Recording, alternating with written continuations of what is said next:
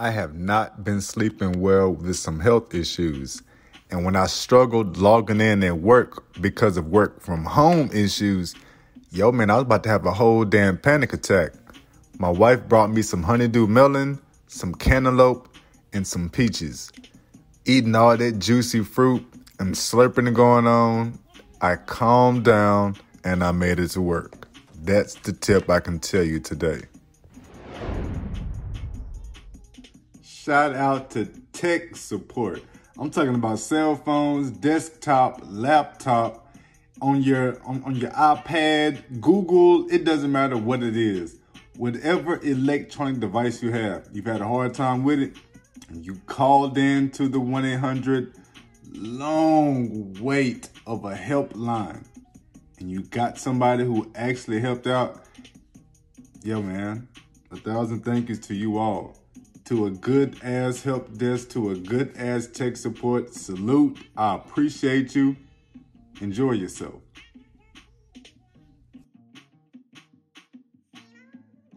Swinging and banging on the ones and twos. Allow me to reintroduce myself to you. I'm Kendrick Gavancho, agent of gratitude, because all I ever do is slide in with that gratitude journal and remind you of the stories that get you past abandonment, critical illness to let you stop tripping on the imposter syndrome. So my intention today, my number one priority when I'm working on my gratitude journal, get some rest. Yeah, man, that's my number one priority on a hump day. Just get some rest. Take it easy. I had a rough Tuesday. Damn near fell out a couple of times. So Wednesday, hump day, I'm just gonna take it easy. Okay, the call to action has got to do with business. I'm taking it easy today, but I'm still going to get my stuff done. I'm still going to get my work done, still going to get my side stuff done, still going to build my kingdom. So, my call to action today is to create the question for wisdom. I told you I'm going to start using wisdom to do the stories on. I'm going to create the question to ask in the box for my story. I forgot I had to have a question. What I learned today on the hump day, that Chris Brown album is jamming. I haven't told anybody. I liked it the first time. I thought it was jamming. I liked it the second time. I knew it was jamming.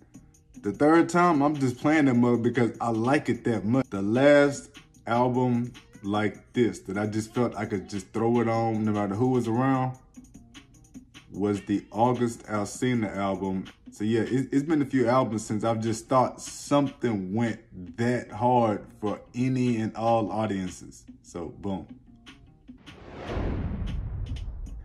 King's Care. On the hump day, I told you I'm gonna start cheating. My King's Care every single day. Every, not every single day, every single hump day will be to get in the bed early. And I even put in here at 9 p.m. I'm trying to get in the bed by 9 p.m. Boom.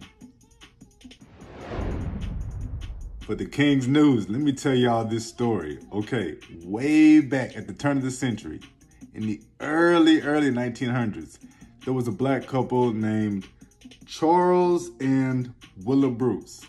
Got freedom, they go to way off to um, California and they buy a piece of land out there on the Manhattan Strip and it's end up being called Bruce Beach. They buy this strip of land, they buy this little piece of land, and they set it up to where black beachgoers could come through. And it was a jamming, popping ass spot. And of course, it's the early 1900s. Here come the KKK in, in the 1920s. They couldn't stop them. They still kept going, still kept rocking. I mean, doing well, people moving in. Malibu, whatever strip this is right there in California, that, that Manhattan right there on the beach, they get terrified. So then they start sending actual government laws and policies after, after them. And they hit them with the eminent domain. Eminent domain is when the government says that they're going to put in a highway or some type of shit that they government just really needs. So whatever your shit is, whoever's around has to sell it. They beat the KKK. They held on past the city. Now here comes the state ready to shut down these black people spot. when they end up shutting it down with the eminent domain, take it over. This is in the mid, this is like around the 1940s. Put their ass out. Now, of course, the black people struggle. It is now 2022. Charles and Willa Bruce, their son, was so grief was so grief stricken and everything, trying to he he went bankrupt. He, he went bankrupt trying to continuously keep this fight going for his parents' property. His son saw what happened to his dad and moved all the way from California to Florida to get away from it. Ended up having heart problems, terrible side. That son, it is now 2020, so it's now been what, like damn near 70, almost 80 years. He's just fucking won. And what that means is, the, it's crazy too, man. It's bullshit because they took it under eminent domain, saying that it was going to, they were to put, they had to put in a public park. They didn't put the public park in until 1995, dog. That's when they finally put the public park in. Took them damn near 40 years just to put in the public park. They can can even put in the public park. Either way, when he won, what he gets is like $420,000 per year for them to rent this spot until the city can't rent it anymore.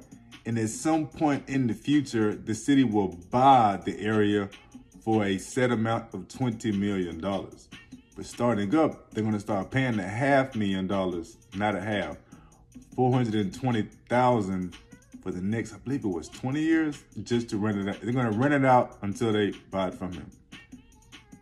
What that means, in a way, is that somebody has finally won reparations. Finally, somebody has won some damn near reparations. That had me stop the scrolling. Man, I read that story a couple of times. I wanted to send it out to people, but nah, I had to go and wait to put it here first. So Charles and Willa Bruce right there from Bruce Beach in 2022 becomes the first official people to win some type of reparations and gonna be paid on Set, sit. So that's made me stop my king scrolling. It is it has finally happened for somebody. Salute to that shit. Yes. Goal today. It is humpback day. Humpback day. It is hump day. I'm trying to get into bed by 9 p.m. My goal is still to tell this story. So I got the question coming out from my call to action. Put that thing in the box on the wisdom app.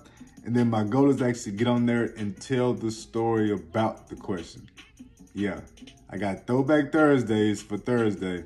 And I'm gonna do something on hump days too. I'm gonna have the story, got the question. We'll see. Queen's thoughts.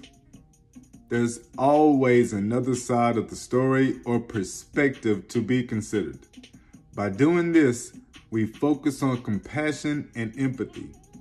If you are facing a difficult situation with someone, try to see it from their perspective. This doesn't mean you have to agree. It just allows compassion to enter and perhaps solve some parts of the conflict. We are doing the best we can with the tools we have. Let go of the resentment by trying to see the other side.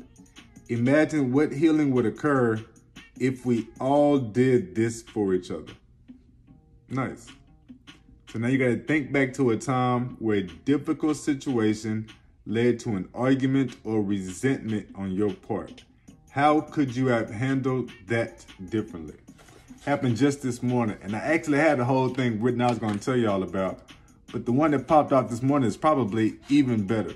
So I had a difficult situation this morning, and that's where my computer stopped working, and I'm freaking the hell out every time my work computer doesn't work appropriately because I'm already behind, like I just, it just crashes me. I feel like everything is just coming in. Damn it, I, I have panic attacks, anxiety attacks, all this shit. What I can do differently. is as soon as this thing starts to mess up, I can just send a message or just log on right here on Teams.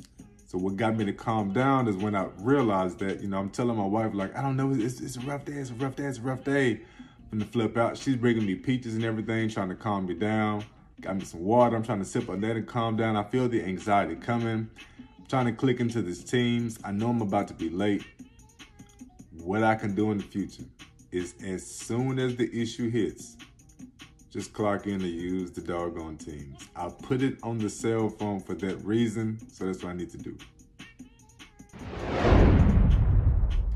Gratitude. It's time to close this thing on out. Okay, number one, thank goodness it was just a cricket, not a real rodent outside messing with me.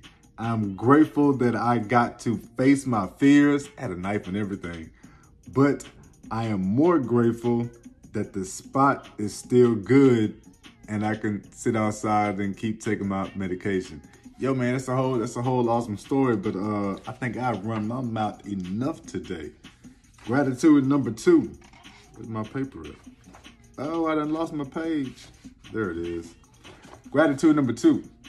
I am grateful for grateful for that voicemail from all the homies.